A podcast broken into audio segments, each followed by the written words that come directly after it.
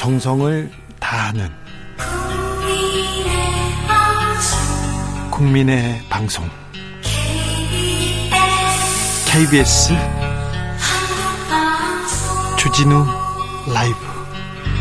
그냥 그렇다고요.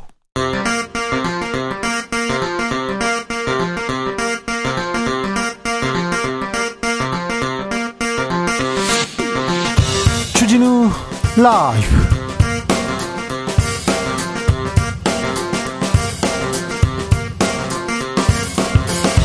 (2023년 6월 13일) 화요일입니다. 안녕하십니까, 주진우입니다. 윤관석, 이성만 의원 체포동의안 부결 파장 이어집니다. 민주당에서는 한동훈 장관이 민주당을 범죄 집단으로 매도했다고 하고요, 국민의힘에서는 방탄이라고 비판하고 있는데요. 국민의힘 하태경 의원과 이야기 나눠봅니다.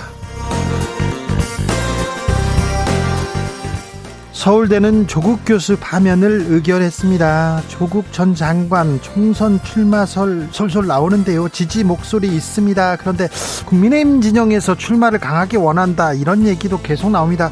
우병우 전 민정수석의 출마설 나오는데요. 최가박당에서 짚어봅니다. 후쿠시마 오염수 음용 기준에 맞다면 안심하고 마셔도 된다. 기시다 일본 총리의 말이 아닙니다. 한독수 국무총리가 국회에서 이렇게 말했는데요. 우리 정부는 왜 후쿠시마 오염수 옹호하기만 하는 걸까요? 왜 그런 걸로 비춰질까요? 정치발전소 장현장에서 짚어봅니다. 나비처럼 날아 벌처럼 쏜다. 여기는 주진우 라이브입니다. 오늘도 자중차에 겸손하고 진정성 있게 여러분과 함께 하겠습니다. 가수 싸이가 파리에서 엑스포 관련해서 프리젠테이션을 한다고 합니다. 윤 대통령도 그 자리에 참석한다는데 네, 그냥 그렇습니다. 오늘이 방탄소년단 BTS 데뷔 10주년입니다. 아, 참, BTS가 지금 완전체로 있으면 거기 가면 좋았을 텐데, 이런 생각을 하는 사람들이 분명히 있을 겁니다. 오늘 서울 곳곳에서 상징색인 아미 상징색이죠, 보라색으로 축제 분위기인데요. 자, BTS 방탄소년단에 대한 추억이 분명히 있을 거예요. 저 파리에서 이렇게 지나가는데요, BTS 아냐고 저한테 물어보더라고요. 어떻게 아냐고 하면서 한국에서 왔다니까 BTS에 대해서 저한테, 저보다 더 많이 알고 있는데 저한테 막 물어봐가지고요, 참 답답했던 그런 좀 경험도 있습니다. 제가 사실은 예전에 BTS 사인 CD와 기념품을 많이 가지고 다녔어요. BTS 초창기에 방송국 PD가 야, 엑소 CD 좀 줘봐 그랬더니 BTS CD를 이만큼 주더라고요. 나중에 BTS CD를 제가 이렇게 막 나눠줬던 그런 추억도 있었습니다, 저한테는. 네. 자, BTS 방탄소년단에 대한 여러분의 추억 이렇게 들어보겠습니다. 참, 어떻게 보면 거짓말 같은 일들이 빌보드 1위 그러다가 거기에다가 모든 가요 관련된 시상식에서도 이렇게 활동하고, 참 국익이 아니라 국가의 위상도 이렇게 높이고 이랬는데, 여러분의 얘기 좀 들어보겠습니다. 문자는 샵 9730, 짧은 문자 50원, 긴 문자는 100원이고요. 콩으로 보내시면 무료입니다. 그럼 주진우 라이브 시작하겠습니다.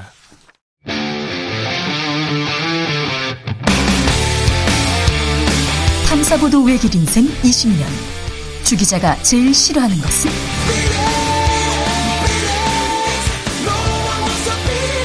이 세상에서 비리와 부리가 사라지는 그날까지, 오늘도 흔들림 없이 주진우 라이브와 함께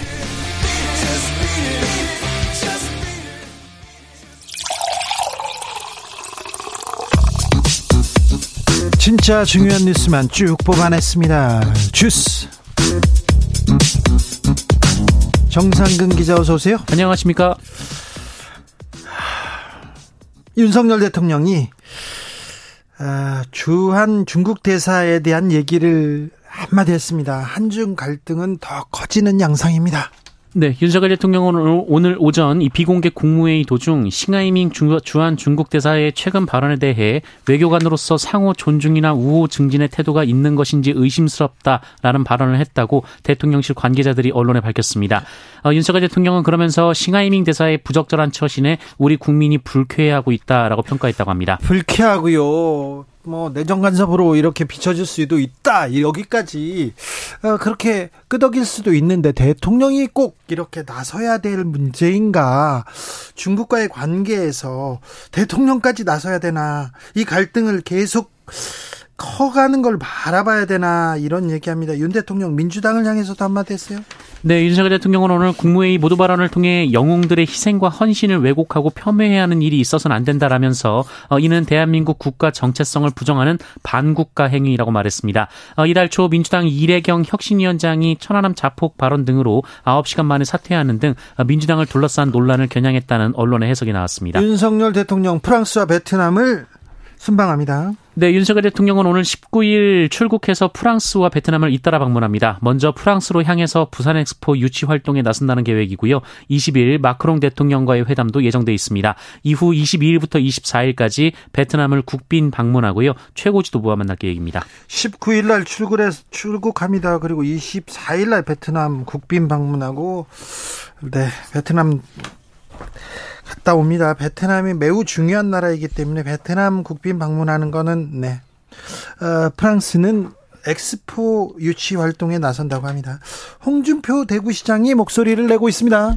네, 홍준표 대구시장은 오늘 SNS를 통해 대통령 측근들조차 수도권 지역을 버리고 지방으로 간다고 하고 그나마 서울 지역도 강북이 아닌 강남에 출마하겠다고만 날뛰고 있다라고 비판했습니다. 누구를 지칭한 것인지 이름은 없었습니다. 홍준표 시장은 당 지도부는 도대체 무엇을 하고 있는가라며 내년 선거도 막가파 공천으로 무책임한 선거를 치를 것인지 걱정이라고 주장했습니다. 국민의당도 그렇고요.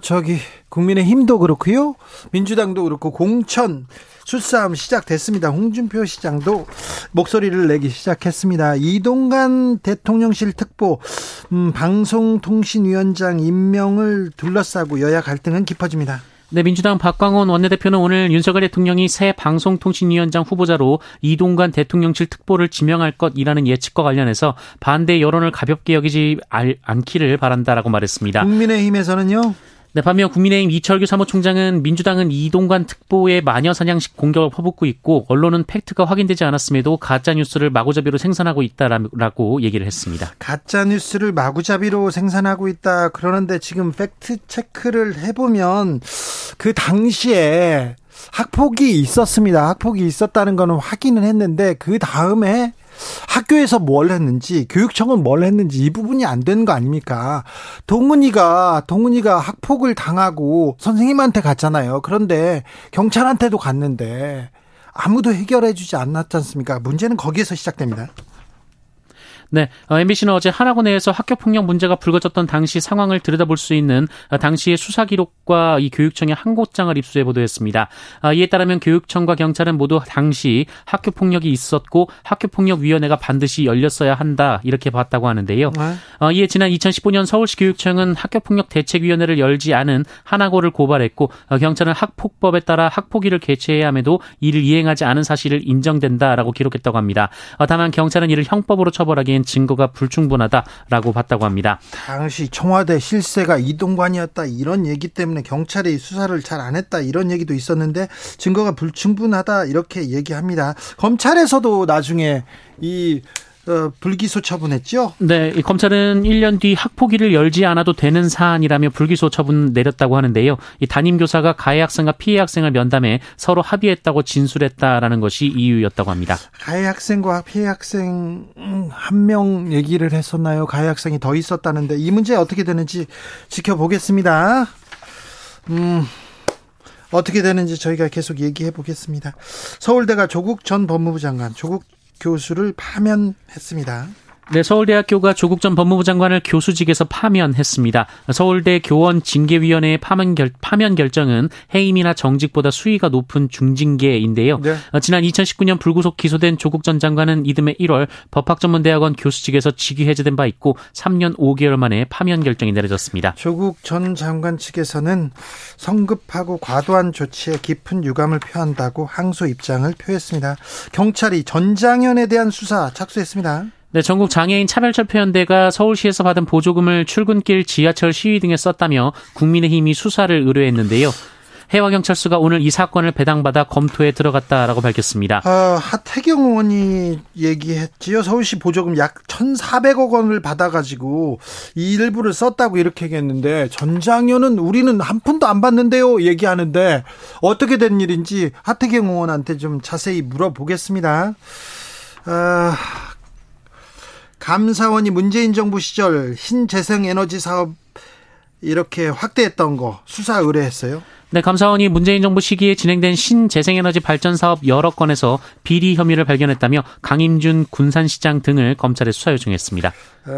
신재생, 그러니까 이제 태양광, 그리고 풍력, 조력, 이런 신재생 에너지로 우리가 좀 나가야 된다, 이런 정책 결정이 있었는데 그 이후에 어떤 일이 있었는지 감사원이 감사 이후에 수사 의뢰했습니다. 이 부분 어떻게 되는지 저희가 또 지켜보도록 하겠습니다.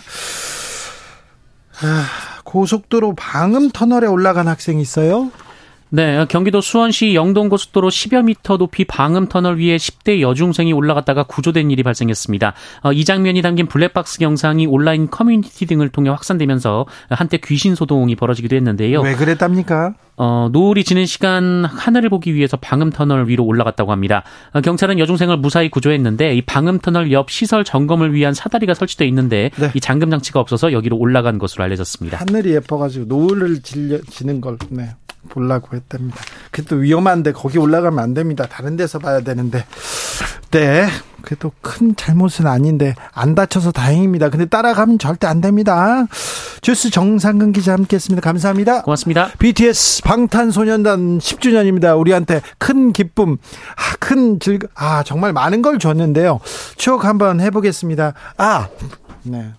사실 BTS가 윤석열 대통령 취임식에서 축하 공연을 할 뻔했는데요. 네, 취임식 준비위원장이 박주선 전 의원이었는데, 네, 주진우 라이브에서 인터뷰를 해가지고 BTS 준비하고 있다고 얘기했는데 무산됐어요. 네, 그렇게 그런 일이 있었다고요. 김류나님, 저는 병원에서요 임신한 확인한 날 BTS가 그래미상 시상식 뉴스에 나온 날이었어요. 와, 영어 잘하는 RM 이름을 따서 아기 태명 지었던 게 기억납니다. 그렇군요. BTS가 그래미상에 그것도 뭐 단골 손님처럼 나가는데 참 이거 몰래 카메라인가 이런 생각도 했는데 참 대단합니다. 3123님께서 듀스 서태지 세대인 저는요 과거에 방탄소년단이 BTS인 줄 몰랐어요. 방탄이라길래 국군 홍보단 소속 밴드인 줄 알았습니다. 회사에서 젊은 직원들한테 처절하게 면박 듣고 처음 음악 들었는데 아재인 저도 너무 좋더라고요.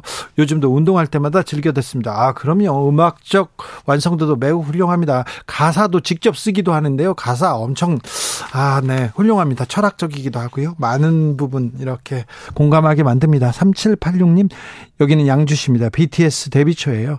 양주 목화 축제에서 공연을 했답니다. 지금 작은 축제 무대가 어색한 대스타가 됐는데 말이에요. 일찍이 BTS를 알아보고 입덕해서 아미가 됐습니다. 양주 목화 축제에서 BTS가 노래를 그런 거 하나하나가 추억담이 될 텐데. 그렇죠. 네, 참. BTS, 네, 다시 한번 생각해보게 합니다. 즐겁다. BTS 얘기하니까 즐겁죠. 네.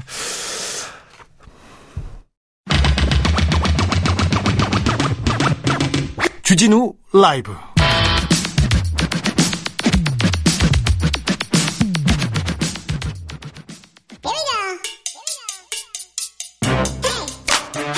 뉴스를 향한 진지한 고민, 기자들의 수다.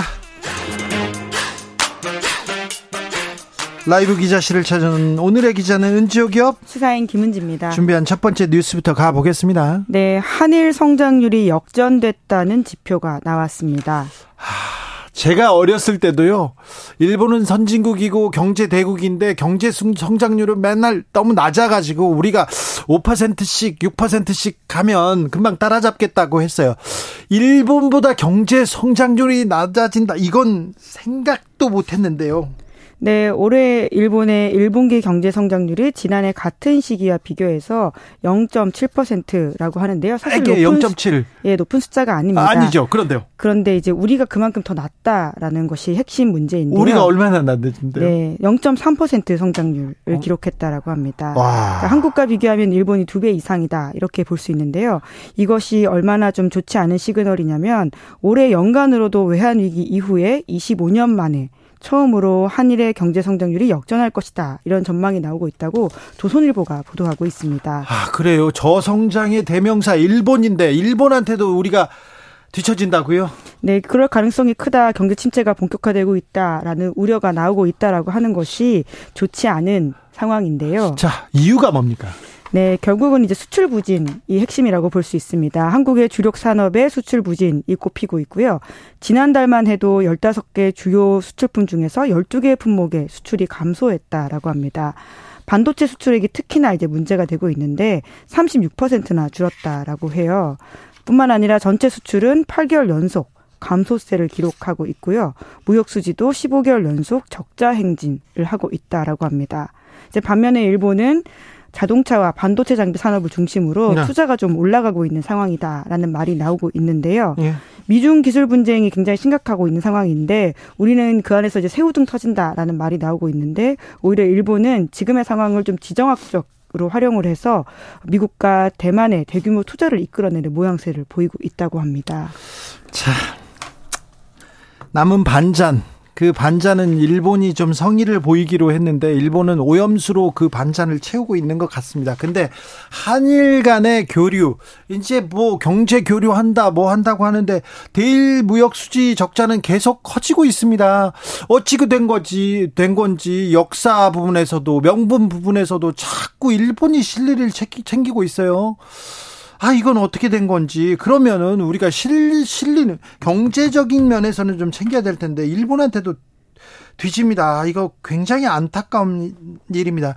아, 세계 경제는 조금씩 나아집니다. 그런데 우리나라 경제는 더 나빠질 거라고 경제 성장률 전망은 점점 하향되고 있습니다. 네, 현대경제연구원이 이제 발표한 자료인데요. 올해 한국의 경제 성장률 전망치를 애초에 1.8%, 사실 이것도 높다라고 보긴 어려운 상황인 건데 네. 이것을 더 하향 조정해서 1.2%로 조정했다라고 발표했습니다. 엄청나게 많이 떨어뜨렸네요. 0.6%나요? 네, 퍼센트 포인트라고 볼 수 있는데요. 오늘 발표한 자료인데 2023년 한국 경제 수정 전망이라고 해서 내외수 경기의 동반 부진으로 경기 회복세가 약화되면서 올해 경제 성장률은 1.2%를 기록할 전망이다라고 했는데요. 이것이 올해 1월 달에 내놨던 전망보다 더 떨어졌다라는 점에서 걱정을 좀 하게 하는 지점이 있습니다. 네. 낮춘 이유로는요. 경제 주체의 심리 회복 지연, 민간 소비 투자 위축, 수출 회복 지연 이런 것들을 꼽고 있는데 해당 연구소에서는 이제 하반기 민간 소비와 설비 투자가 부진할 가능성이 크다 이렇게 판단을 하고 있고요.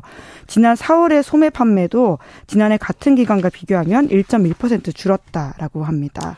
코로나로 세계 경제가 그렇게 어려울 때도 우리 경제 선방하면서 우리가 조금만 더 열심히 하면 일본 따라잡을 수 있다 이렇게 생각했는데 어찌 점점 이렇게 출생률에서도 많이 떨어지고요. 경제 성장률에서 떨어지다니 안타깝습니다. 또 야구에서 오타니는 홈런을 계속 쳤다는데 여러 가지로 안타깝습니다. 이상하게 지금 일본한테 좀 밀리는 거 좀 자존심 상하는데 자, 경제는 좀 챙겨주십시오. 경제 성장률 좀 챙겨주시기 부탁드리겠습니다. 제발요. 다음 뉴스로 가봅니다. 네, 교제폭력 사건이 이어지고 있습니다. 아이고, 살인사건까지 이어집니다. 네, 그렇습니다. 지난 26일에 발생했던 사건인데 서울 금천구에서 있었던 살인사건이거든요. 40대 여성이 교제하던 남성에게 폭행 피해를 입었는데 이걸 경찰에 신고했다라는 이유로 보복살인을 당했습니다. 아이고. 경찰은 피해 여성의 폭행 신고로 가해자를 불러서 조사를 하고 그런 다음에도 적절한 조치를 취하지 않아서 이들을 다 돌려보냈다라고 하는데요. 그 이후에 이런 일이 벌어진 거죠? 네. 여성이 귀가하는 직후에 살인이 벌어졌다라고 하는데 이러한 교제폭력에 대한 경찰의 안이한 대처뿐만 아니라 국회 입법 공백 같은 것들이 부른 비극이다라는 지적이 나오고 있습니다. 실제로 자료를 보면요. 교제폭력이 올해만 해도 매달 1,000명 가까이 발생한다라고 하거든요. 경찰에서 나온 자료인데 노컷뉴스가 보도했습니다. 아니 그러면 한 달에 1,000건 이상이면 1년에 10,000건이 넘는다는 건데 이게 접수된 거 사고 처리된 것만 이런 거잖아요. 그렇죠. 검거 건수라고 봐야 될 텐데요. 교제폭력 검거 건수는 2020년에 9,000여 건에 가깝고요. 2021년은 10,000건이 넘었습니다. 올해도 지난해도 10,000건 넘었고 올해도 이 추세면 10,000건이 넘을 것 같다라는 예측이 나오고 있는데 그런데 가장 내 사생활을 잘 아는 사람이기 때문에 더 위험하지 않습니까? 네, 친밀한 관계에서 벌어지는 폭력이 훨씬 더 심각한 상황을 낳을 수 있는데요. 네. 실제로 이제 올해 초부터 4월까지 이 교제폭력의 유형을 보면 살인 미수만 2건이나 된다고 합니다. 그리고 가장 많은 범죄 유형으로는 폭행 상해라고 하고요. 다음이 체포, 강금, 협박, 다음이 주거 침입, 그리고 성폭력 같은 건들이 이어졌다고 합니다. 제목도 보세요. 너무 다 무섭잖아요. 뭐 강금 협박에 성폭력에 막 주거 침입 이거 참. 네, 퇴거 불응과 같은 건도 있다라고 하는데요. 지난해에도 교제폭력으로 2명이 살해당했다라고 하고 11명이 미수로 그쳐서 가까스로 목숨을 구했다라고 합니다. 자, 언제까지 이렇게 폭력에 노출되게 하면 그럴 수는 없어요. 좀 대책을 세워야 됩니다. 네, 교제폭력에 관해서는 별도의 입법이 없는 상황이기 때문에 이것이 필요하다라는 지적들이 많이 나오고 있습니다. 가정폭력이나 스토킹 처벌도 굉장히 오랫동안 입법 미비였었는데 오랫동안 이야기를 하고 운동 차원에서 발전돼서 이제 겨우 이제 법들이 만들어지긴 했거든요. 근데 아직까지도 이제 부재한 지점들이 있다는 점에서 여러 가지 지적이 나오고 있는데요. 미국과 영국 같은 경우에는 교제관계 피해자도 가정폭력 피해자 동일하게 보호하고 있는 상황이라고 합니다. 이제 그동안 국회에서 논의가 안 된 건 아닌데요. 논의하는 상황에서 이것을 단순하게 어떤 관계로 좀 정의하기 어렵다 법적으로라는 지적이 있다라고 하는데요. 충분히 외국 입법례를 보고 보완할 수 있다라는 지적도 나오고 있습니다. 좀 당국의 대처가 좀 아니에요. 경찰도 이렇게 신고하잖아요. 그러면 애인끼리 남녀 사이에 좀 잘 해결해 보시지 이런 좀 태도가 지금껏 있었어요. 지금 많이 나아졌지만 좀 경찰이 좀 엄벌하고 강력한 처벌로 이 좀 대책을 좀 마련해야 되는데 교제폭력 좀 줄여야 하는데 네, 반의사불벌죄라는 부분도 좀 적용하지 않는 것도 적극 검토해야 된다는 지적이 나옵니다. 마지막으로 만나볼 뉴스는요. 네, 기후활동가 그레타 툰베리가 마지막 시위를 벌였다라고 합니다. 마지막 시위 아직 어린데 은퇴는 아니지 않습니까? 네, 그렇습니다. 이제 20살이 됐기 때문에 결석 시위를 끝냈다라고 하는 건데요. 학교를 졸업한다. 예, 그렇습니다. 툰베리의 가장 핵심 혹은 아이콘 같은 장면이라고 하는 게 학교 파업이라고 할 수 있습니다. 학교를 결석하고 이렇게 손팻말을 들고 이렇게 시위를 벌입니다. 그렇죠. 저도 이런 생각을 어렸을 때 했는데 왜 나는 안 했을까 이런 생각이. 저는 좀 기후 위기나 명분보다는 학교 빠지고 싶어서 뭐가 없을까 그런 생각을 좀 했었거든요. 네, 아마 좀 서로의 목적이 달라서 그러지 않았나 하는 생각이 드는데요. 네. 예, 250번 넘게를 결석했어요. 결석 시위를 벌였다라고 하는데 금요일마다 결석했죠? 네, 그렇습니다. 2018년에 시작을 했는데 당시 15살이었는데요. 네. 3주 연속 이제 결석 시위를 벌였고 그러다 사람들이 이제 반응을 보이기 시작했다라고 합니다. 네. 그래서 이제 학생들이 모여가지고 미래를 위한 금요일이라고 해서 툰베리만이 아니라 매주 금요일마다 결석하는 시위를 벌였다라고 하는데요. 이것이 전 세계적인 관심을 끌어서 2019년에는 전 세계 180개국 수백만 명의 청소년들이 결석 시위에 참여하는 기후 파업에 참여하는 상황까지 이어졌습니다. 그렇죠. 툰베리 때문에 이게 기후 파업의 날 그런 날도 있었어요. 네, 지금도 이어지고 있다라고 보시면 될 텐데요. 이제 툰베리는 더 이상 학교 파업은 아니지만 매주 금요일 시위를 이어나가겠다 이렇게 밝히고 있습니다. 네. 뿐만 아니라 싸움은 이제 막 시작됐을 뿐이다라는 식의 이야기를 하고 있는데요. 왜냐하면 기후 위기는 점점 더 심각해지고 앞으로 더욱더 재앙적인 상황이 펼쳐질 거다라고 하는 연구 보고들이 굉장히 많거든요. 네. 그래서 전 세계를 다니면서 관련된 시위를 이어가고 있는데요. 네. 지난 1월에도 이제 독일 탄광 상방을 방문해서 시위를 참여하기도 했었고요. 그리고 지난 3월에는 노르웨이 풍력발전단지에서 시위를 벌이다가 경찰에 연행되기도 했었습니다. 네. 이제 가장 근본적인 질문을 던지는 데에 집중하겠다라는 또 밝히고 있는데요. 기후가 아니라 체제를 바꿔야 한다라는 식의 이야기를 하고 있습니다. 예. 그러니까 지금까지 살아온 방식을 하나도 바꾸지 않고서 기술적인 해결책만 가지고는 기후위기를 풀어갈 수 있는 척 할 수 없다라는 지적들을 기성세대에게 아주 크게 하고 있다라고 보시면 됩니다. 이제 20살인데 전 지구적인 고민을 하고 있습니다. 15살 때부터 그랬습니다. 아, 참. 예. 훌륭한데요. 네. 메시지 자체도 그런데요. 이제 네. 그것이 던지는 울림이 아주 크기 때문에 전 세계가 네. 공명한다 이렇게 볼 수 있을 것 같습니다. 한국에 와서도 이런 좀 공감대를 나눴으면 하는데 또 시위하면 아우 한국에서는 지금 집회 시위는 크게 조금 걱정이 되기도 하니까요. 네. 아, 여러 생각이 드네요. 기자들의 수다 여기까지 할까요? 시사인 김은지 기자와 함께했습니다. 감사합니다. 네, 고맙습니다. 교통정보센터 다녀오겠습니다. 이현 씨.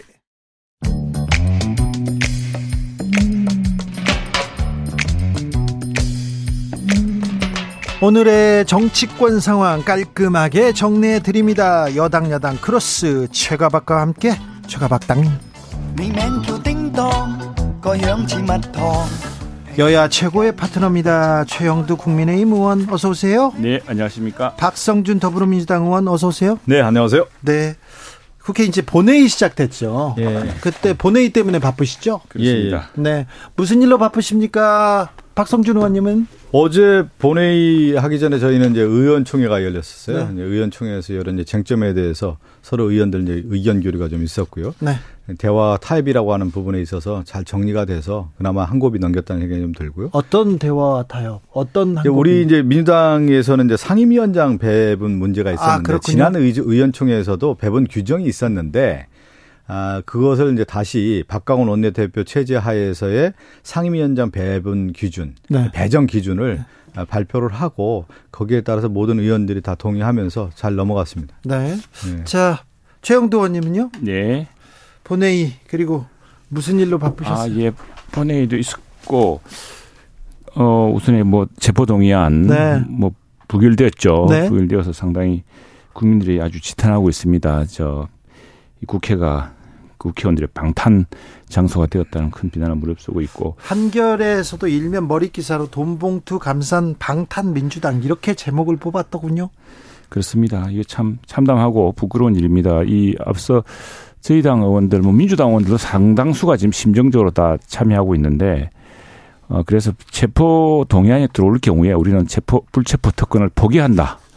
포기각서 선언 같은 것을 해놓았습니다. 그래서 이 노래에서 국회가 본회의에서 지금 불체포 특권은 그 헌법상 지금 조항이기 때문에 저희들이 포기한다고 사라지는 건 아닙니다. 그러나 만일 여사한 일로 나에게 우리에게 체포동의안이 들어온다면은 나는 나로 인해서 우리 국회가 이렇게 일정이 차질 받지 않도록 체포동의안에 들어오면 모두 본회의에서 최순간 가결해 주시고 제가 혼자 소명하겠다. 이런 어떤 각오를 밝혔는데 계속 되풀이되고 이게 민주당 문제만 아니라 국회 전체가 어떤 특권 집단으로 자꾸 비판받고 있어서 안타깝습니다. 저희는 뭐 개인적으로 어제 또 하나는 국회가 이런 와중에 있습니다만 지금 국제적인 어떤 글로벌 서플라이 체인의 국제 공급망의 변화 또 이른바 디리스킹이라든 뭐 디커플링이든 그래서 지금 글로벌 기업들이 굉장히 아시아의 새로운 거점을 찾고 있습니다. 그 거점에서 우리 대한민국이 새로운 비즈니스 중심이 될 수 있는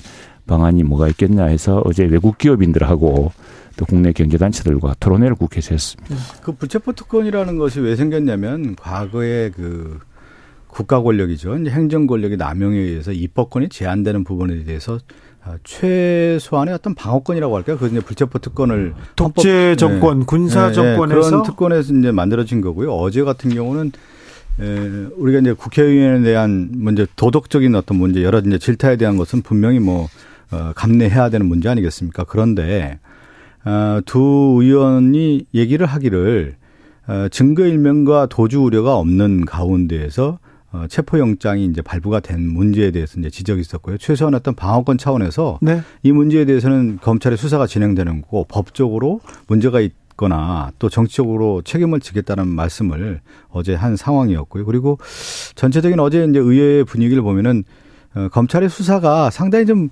무리하게 진행되고 있다라는 부분에 대해서는 의원들이 좀 공감대가 형성됐던 것 같아요. 거기다가 어제 체포동의안 투표 전에요. 투표 전에는 가결 가능성에 대해서도 민주당 내에서도 이뤘는데 한동훈 법무부 장관이 범죄 집단으로 민주당을 매도했다 이러면서 좀 의원들이 격앙됐다 이런 얘기가 나옵니다. 그 얘기는 이제 전체 이제 분위기에서 보통 체포동의안과 관련해서 이제 법무부 장관의 이제 설명이라고 하는 것이 법적인 내용으로 이제 드라이하게 되는 건데 한동훈 장관이 그 동안에 이제 말해왔던 것처럼 네. 상당히 좀 자극적인 말을 했어요. 계산된 발언인가 할 정도로 그렇다 보니까 이제 의원들이 저게 어떤 뜻이냐, 그러니까 국회에 대한 존중이라고 하는 건 전혀 없구나라고 하는 부분에 있어서 의원들이 상당히 좀 반발이 있었던 것은 사실입니다. 그렇다고 해가지고 그 표가 반영이 됐냐 이렇게는 뭐 어떻게 해석을 할 수는 없는 것이고요. 네. 최형두 의원님, 그게 법무부 장관 입장에서 얼마나 답답하겠습니까? 이제 회기 중인데 국회의원들에게 동료 국회의원을 체포했으니까 동의해달라고 호소하는 일이 그 예사 어려운 일이 아니지 않습니까? 네. 그러다 보니까 저희들로서도 이런 뭐 정황이 나오고 수사 과정에서 이런 저 뭡니까 무슨 저 속기록 뭡니까 저 기록이 나와서 기록에 보니 이런저런 사인이 있더라. 그래서 참 또 여기에 저 의원들끼리 또 돈 봉투를 주고받았다는 의혹이지 않습니까? 네. 그 말하는 법무부 장관도 답답하겠죠. 그러나 그 말을 안 하고 지금 해규 중인 국회의원에게 뭐 없는 혐의를 이야기할 수도 없는 거고 있는 혐의를 또 굳이 그 숨겨가면서 그런데 그냥 체포해 주십시오 이럴 수 없는 거 아닙니까? 아까 뭐 세계 경제 위기 뭐 공급망 얘기하셨는데 예. 지금 오늘 대통령께서도 싱하이밍 대사에 대해서 좀 불쾌함을 표했는데 예. 한중 갈등이 좀 고조되는 거는 국익에 정말 도움이 안 되는데 계속 좀 정치권에서 이 갈등을 키우는 거 아닌가 이런 생각도 하는 사람들이 있습니다. 그런데 언젠가 한번 꼭 짚고 넘어가야 될 일인데 이 싱하이밍 이 대사는 저도 외교부 출입기자일 때 사실 그 참사가 아니고 그랬습니다. 그때부터 보셨군요. 한국말도 잘하고 또 네. 뭐 우리랑 술도 많이 마시고 해서 네. 가깝게 지내던 사람들인데 근데 사실은 이 외교란 게 격이 있지 않습니까? 중국이 뭐 사실 오래된 이야기입니다만 북한에는 차관급을 보냅니다. 네. 네, 우리나라도 차관을 보내고 근데 이제 뭐 그거야 우리도 차관급입니까? 국장급이죠. 우리는 차관을 보내죠. 중국에. 우리도 중국에. 그럼 네. 뭐 4대 강국인데 다 거기는 차관급 이상을 보내고 예. 때로는 뭐 총리급도 보낸 적도 있죠. 예. 그만큼 그 나라에 대접을 해 준다는 이야기고 또 아니면 굉장히 실체를 보내어서 뭐 실제로 그렇습니다. 예.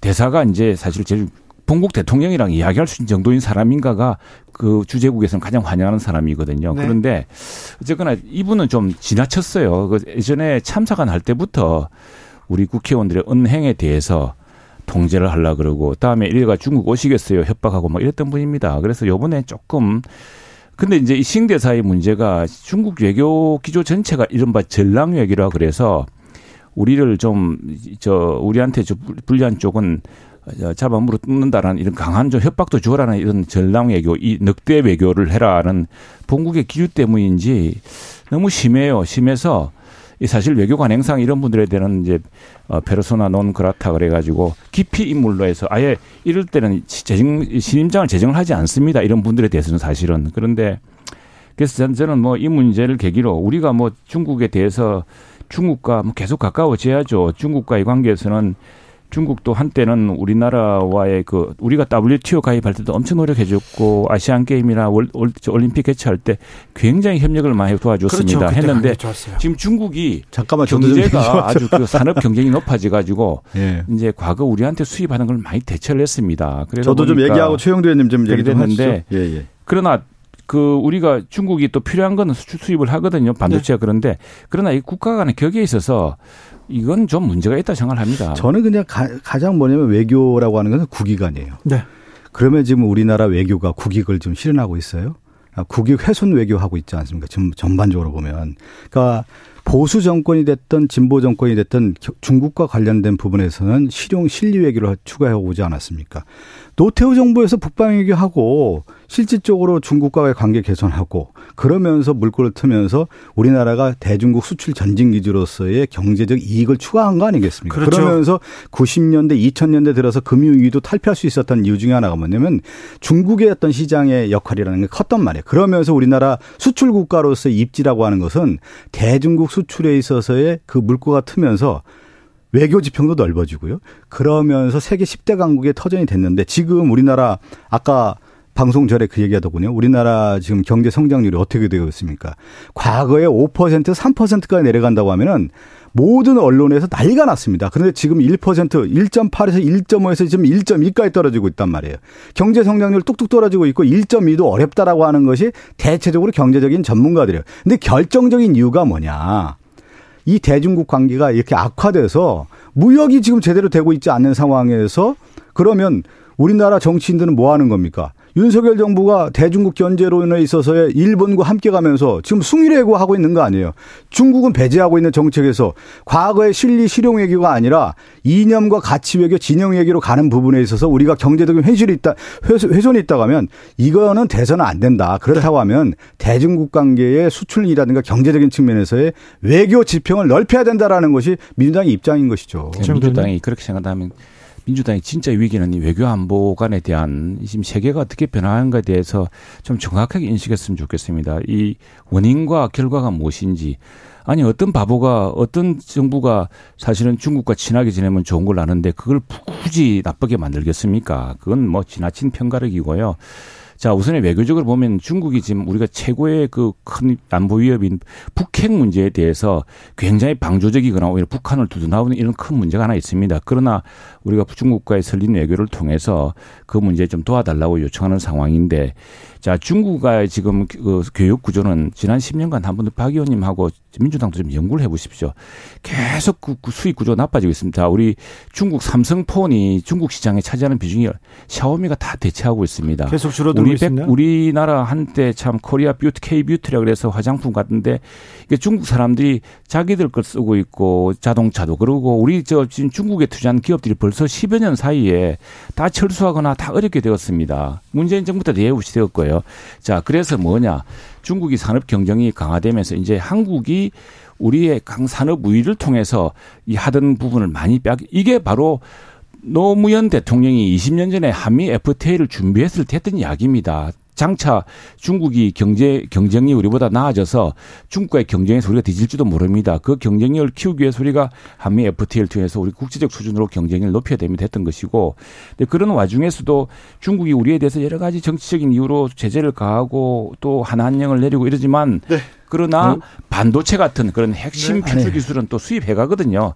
그런 걸 바탕으로 지렛대 삼아서 중국과 설린 관계도 풀어나가고 해야죠. 그러나 기본적으로 우리 국익을 짓밟고 우리 국권이라든가 자주권을 무시하는 그런 것까지 우리가 용납해 가면 살 수는 없는 거죠. 아니 그러니까 국익이라고 하는 차원에서 정말 수출도 잘 되고 통상국가라서 입지를 구축하는 데 있어서 중국이라고 하는 나라가 필요하면 같이 지내는 것이죠. 잘 지내고.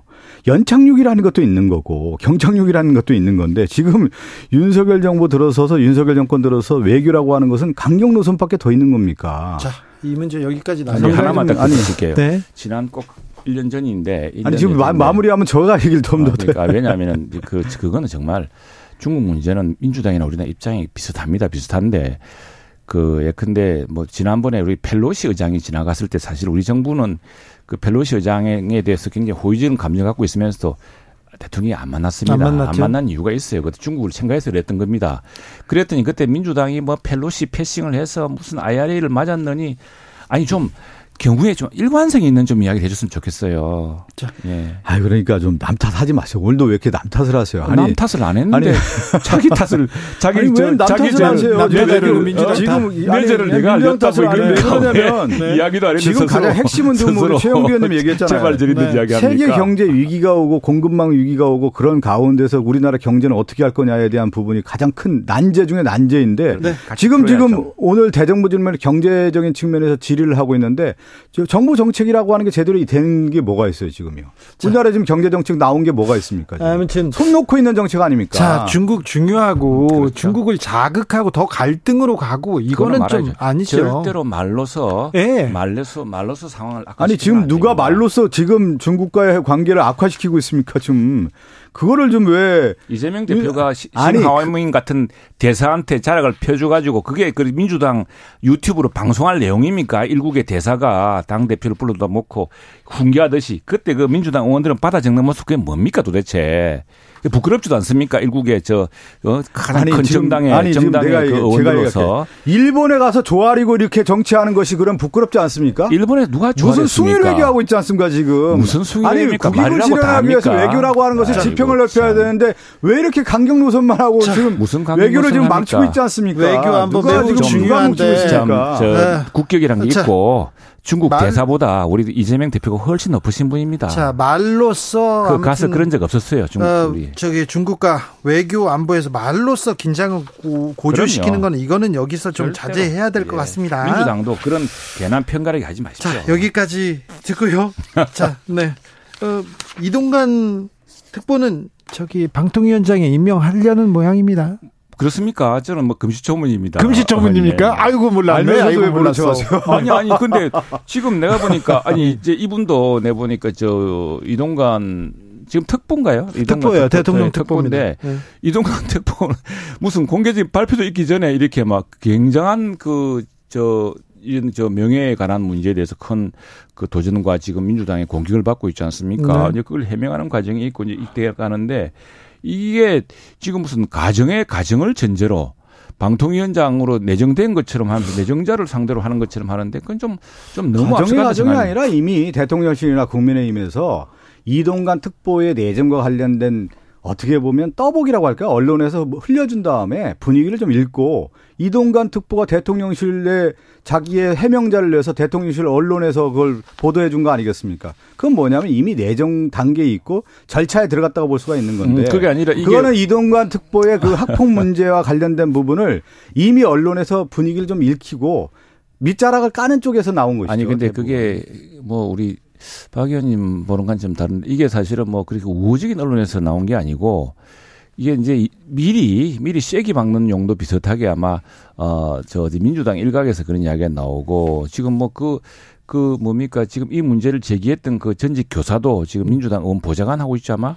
아니 무슨 소리입니까? 아닙니까? 그래서 그런데 내 말은 가짜뉴스 이렇게 하고 있어요. 아니, 지금 보좌관 나타나는 게 무슨 말씀입니까? 했는데 그런데 이제 예전에 이거는 하다가 내정 발표도 없었고 또 그건 지켜봐야 되고요. 지켜봐야 될 문제인데 자, 이 문제가 거꾸로 됐어요. 지금 보니까 민주당이 무엇을 노렸는지 모르겠는데 근데 자꾸 지금 당시 초기에 무슨 학폭 그 가해자여서 굉장히 큰 무슨 권력형이었던 것처럼 했는데 이게 자꾸 나오는 이야기가 보면은 그게 뭐 그런 형식이 아니었다는 거 아니겠습니까? 그래서 오히려 난 그런 것들이 민주당이 의도치 않은 결과를 낳고 있다 생각이 듭니다. 그런데 네. 저는 이명박 정부의 언론 정책, 과거에 모든 언론인, 저도 그 당시 언론이 있었고요. 그 당시 KBS에 있었는데, 정말 진저리가 났어요. 그 언론 정책 다 실패한 정책 아닙니까? 그러면서 언론 폭압하고 탄압하고, 그러면서 많은 언론인들이 잘려서 나가고, 거리에 나와서 시위하고, 일자리 잃고 그러면서 문재인 정부 때는 또 왜 그랬습니까? 왜 이렇게 최형두 의원님 말하면 이렇게 아니 왜냐면 너무 저는 이제 얘기 듣고 있잖아요. 예, 그런 정책에 입안했던 사람이 이동관 특보 아닙니까? 그리고 학폭의 대상자 아니에요. 학폭의 지금 의혹의 당사자 아닙니까? 그러면 특보 자리도 내려놔야죠. 무슨 지금 방송통신위원장 한다고 지금 어떻게 지금 얼굴을 내밉니까? 말도 안 되는 소리죠. 한다는 이야기를 한 적도 없고 내지 같은 이야기도 없는데 자, 민주당이 그것 갖고서 공격을 해대면서 그러니까 당사자로서는 지금 그 뭐 방통위원장 그냥 뭐 다른 뭘 하더라도 아들에 대해서 이렇게 큰 문제 이 논란이 생겼으니 그 문제를 해명해야 되지 않겠습니까? 최형두 의원님 예전에 같이 일해서 이렇게 너무 옹호하시는 거 아니에요? 지금 보면 같이 일해서 그건 아니잖아요. 오히려 같이 일했기 때문에 냉정하게 평가를 해야죠. 냉정하게 봐야죠. 오히려 냉정하게 평가해야죠. 최형두 의원님 언론인 출신이니까 우리 박 의원 계신 JTBC도 MB 때 만들어진 회사입니다. 최형두 의원님 이명박 정부에서 언론 정책 망가놓지 않았습니까? 그 평가 있잖아요. 그걸 인정하셔야죠. 언론인 출신이니까 그런데 자 방통위원장, 방송과 통신을 총괄하는 건데 중립적이고 독립적인 기관이 아닙니까? 그렇죠. 네. 그러니까 정치권, 대통령 특구보다는 좀 정치권에서는 좀 자유로운 사람이 오는 게 좀 나을 텐데요. 뭐 그렇지만 내가 무슨 변호하려고 하는 게 이동관 특보도 정치권 인사는 아니죠. 대통령 특보잖아요. 대통령 특보라고 안 하십니까? 지금 지금 아니 왜 그러세요, 최형두 의원님? 자, 좋아요. 아니 지금. 이동관 특보가 정치인이 아니면 누가 정치인입니까? 세상에 정치인 아닌 사람이 있습니까? 그렇지만 그런데 아니 대통령 특보가 정치인 아니면 누가 정치인이에요? 제가 볼 때는 이거는 이제 이게 이제 위원장 체제라는 것이 그래서 국회가 양당에서 민주당에서도 이렇게 충분히 견제할 수 있고 또 뭐 청문회다 그러지 않습니까? 그런 정치적 중립성을 우리 국회가 이렇게 보장해 나가야죠. 네, 보장해야죠. 네, 국회가 좀 보장해야 될 텐데. 조국 전 민정수석, 우병우 전 민정수석 출마설이 정계에서 크게 화제가 됩니다. 누가 조국을, 누가 우병우를 부르는가, 이 부분에 대해서 할 말이 많지요, 최형두 의원님. 글쎄 누가 불러서 그런 게 아니라 내가 부름을 받았다고 생각하는 사람들도 있는 것 같고. 네네. 예, 여러 가지 있을 텐데, 물론 당사자들의 선택일 텐데, 그럼 잘 생각해 보시길 바랍니다. 네. 예, 국민들이 선택해 줄지 모르겠고.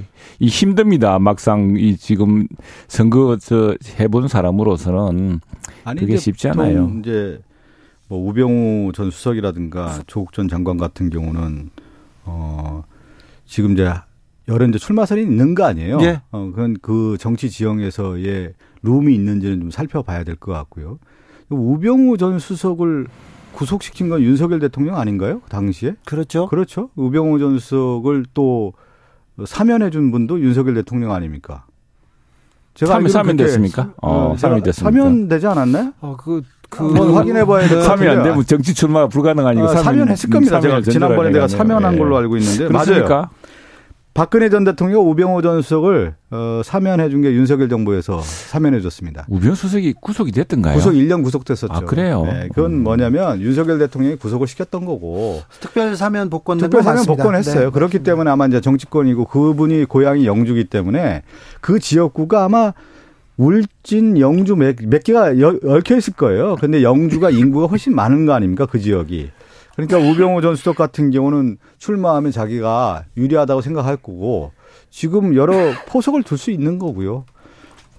조국 전 장관 같은 경우는 오늘 새로운 뉴스도 나왔는데 다시 자기의 어떤 정치적인 생각이 있다고 하면 출마 의지도 있을 수 있는 것이죠. 네.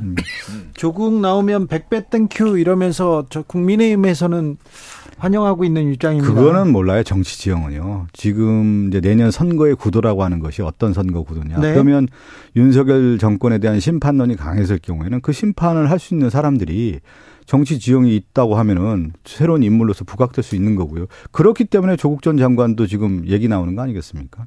그분이 이제 과연 선거에서 어떤 도움이 될지는 모르겠지만 그렇기 때문에 지금 얘기가 나올 수 있다는 얘기죠. 네. 예. 민주당 진영에서도 매우 좀 유심히 쳐다보고 있어요.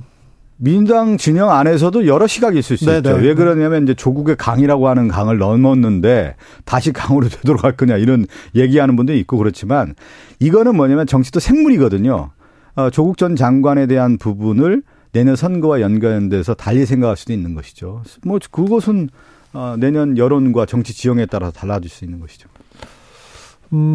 두 분의 출마에 대해서는 개인적인 생각이다, 개인적인 의견이다, 개인적인 결정에 따를 수밖에 없다, 그렇게 보고 있습니까, 최형두 의원님은? 잘 판단해야죠. 근데 글쎄 그게 그런 분들이 이제 나오면은 국민들이 어떻게 심판할지, 특히 이제 조국 전 장관이 나왔을 때 그게 민주당에게 얼마나 유리할지 불리할지 민주당도 판단이 있겠죠. 네. 유불리는 당연히 정치는 따지겠는데 개인의 그 정치적인 지향이 있잖아요. 조국 전 장관이나 우병우 전 수석이 가장 중요한 건 권력 의지예요. 내가 꼭 출마해서 이건 돌파하겠다라고 하는 의지가 제일 강한 거고. 네. 그렇지만 이제 지금 상황에 봤을 때 아마 주변에서 출마를 권유하는 사람들이 많을 겁니다.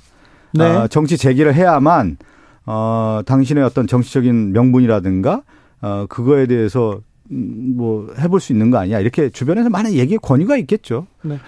홍준표 대구시장도 입을 열기 시작했습니다. 그래가지고 대통령 측근조차 강남 출마하겠다고 날뛴다, 뭐 검사 출마한다 이렇게 얘기하는데, 이 목소리는 공천을 두고 뭐 기싸움이 시작됐다고 봐야 됩니까? 아니면 그냥 이분 그래서 이제 뭐 그 가끔 중앙봉사에 계속 나오셔야 되니까 네. 그러시는 것 같은데. 네. 근데 우리 당은 보니까 지금 수도권에 이 빈 당의 빈 많습니다. 그래요? 예, 많습니다. 그리고 심지어 오늘 들어보니까 강원도 같은 경우도 한 군데가 비어 있고, 그래서 우리 당에서는 보니까 수도권이 저 120 현재로 121곳입니다. 그 서울, 경기, 인천이요. 네. 그중에 제가 듣기로 한 40몇 곳이 지금 당의 위원장이 공석 상태입니다. 많이 비었네요. 많이 비어 있습니다. 경쟁이 심하겠네요. 아니 근데 그렇지 않은 것이 당의 위원장을 아직까지 못 찾았다는 것은, 우리가 뭐 하고 싶다는 사람이라고 아무나 이렇게 해줄 수 없는 거 아닙니까? 그 여러 가지 뭐 범죄 전과라든가 뭐 또 조회 좀 해봐야 되고, 또 실제로 나중에 여러 가지 그 당내에서 신망도 좀, 그 지역 내 신망도 봐야 되고 하는데, 그 정도로, 왜냐하면 지난번 선거 때 그 민주당이 103석을 얻었습니다. 네, 수도권에서. 예, 우리가 17석이었고, 그러니까 지금 저 100군데 이상이 네. 지금 저 민주당이고, 네. 103군데 민주당이고, 한 분은 이제 정의당 심상정원이고, 전부 이게 원했는데 그 중에 절반 이상이 비어 있다는 것이니까. 아직은 뭐 그래서 지금 예열 단계도 아니고요. 예, 그래서 지금 뭔가 이 우리 당에서는. 네. 이 새로운 인물들을 투입했으라도 수도권이라든가 이런 데 좀 인물을 좀 보강을 해야겠다는 게 크죠. 아직은 뭐 총선과 관련된 부분에 대해서 시작 단계도 아니고 예열 단계도 아니고 여러 이제 얘기만 설만 난무하는 거고요. 본격적으로 이제 이루어진다라는 것은 이제 가을부터 이루어진다고 봐야 되는데, 네. 지금 이제 누가 나오냐 그런 얘기는 이제 솔솔하게 나올 수 있지만 아직은 예열 단계다 이렇게 봐야 되겠죠. 네. 여기까지 들을까요? 네. 최가박당 여기서 마칩니다. 최형두, 박성준 두 분 감사합니다. 감사합니다. 네. 감사합니다. 아이고 뭐.